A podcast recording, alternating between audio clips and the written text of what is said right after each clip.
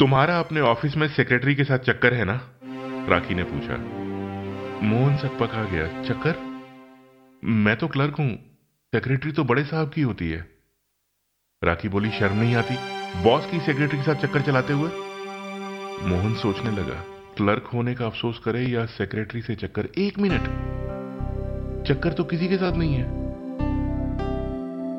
मोहन ने सफ़ाई देने के लिए मुँह खोला ही था कि राखी एक बाल दिखाते हुए बोली ये देखो। मोहन ने पूछा, तुम्हारे बाल जड़ रहे हैं क्या?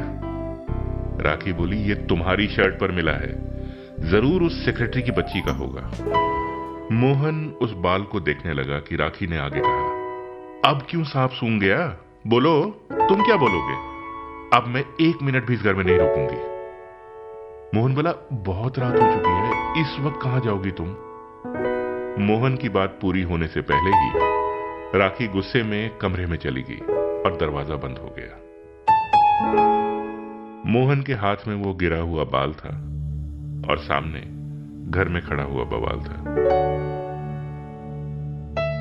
मोहन वहीं खड़ा सोचता रहा, बाल उसकी शर्ट पर आया कैसे? ऑफ़िस तो पूरा एयर कंडीशन है, पंखे लगे होते तो मान लेता कि हवा से उड़कर आया होगा। बेडरूम में जा नहीं सकता, सफ़ाई दे नहीं सकता। शक तो होम डिलीवरी में फ्री में आता है। और यकीन बाज़ार में मिलता नहीं। मोहन बिना कपड़े बदले ही सोफे पर लेट गया। आज यहीं सोना पड़ेगा। कल सुबह राखी को मायके जाने से भी रोकना है। और लोग क्या सोचेंगे? सोचते हुए मोहन की आँख कब लग गई, पता ही नहीं चला। सुबह मोहन झटके से उठा। सुबह हो चुकी थी। ऑफ़िस भी जाना है, राखी को भी मनाना है। मोहन बाथरूम में चला गया। बाथरूम में अपनी कंघी रखी देखी, कंघी करता हुआ बाहर आया। अचानक उसे ख्याल आया। मेरी कंघी बाथरूम में कैसे पहुँची? उसने पैंट की पिछली जेब चेक की। हु बहू वैसी ही कंघी जेब से निकली। मोहन मुस्कुराते हुए कमरे में दाखिल हुआ। राखी अब भी गुस्से में थी।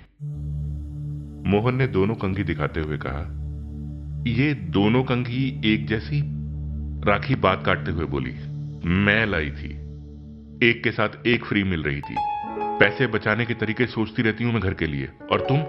मोहन बोला, वो बाल तुम्हारा ही था। कंघी में फंसा होगा और मैं गलती से तुम्हारी कंघी ऑफ़िस ले गया था। मोहन को लगा प्रॉब्लम खत्म। राखी गुस्से में बोली, तुम्हें यह भी नहीं पता अपनी कंघी लेकर जाना चाहिए। एक दिन तुम्हारी गलती के कारण घर टूट जाएगा सच में। कहते हुए राखी किचन में चली गई।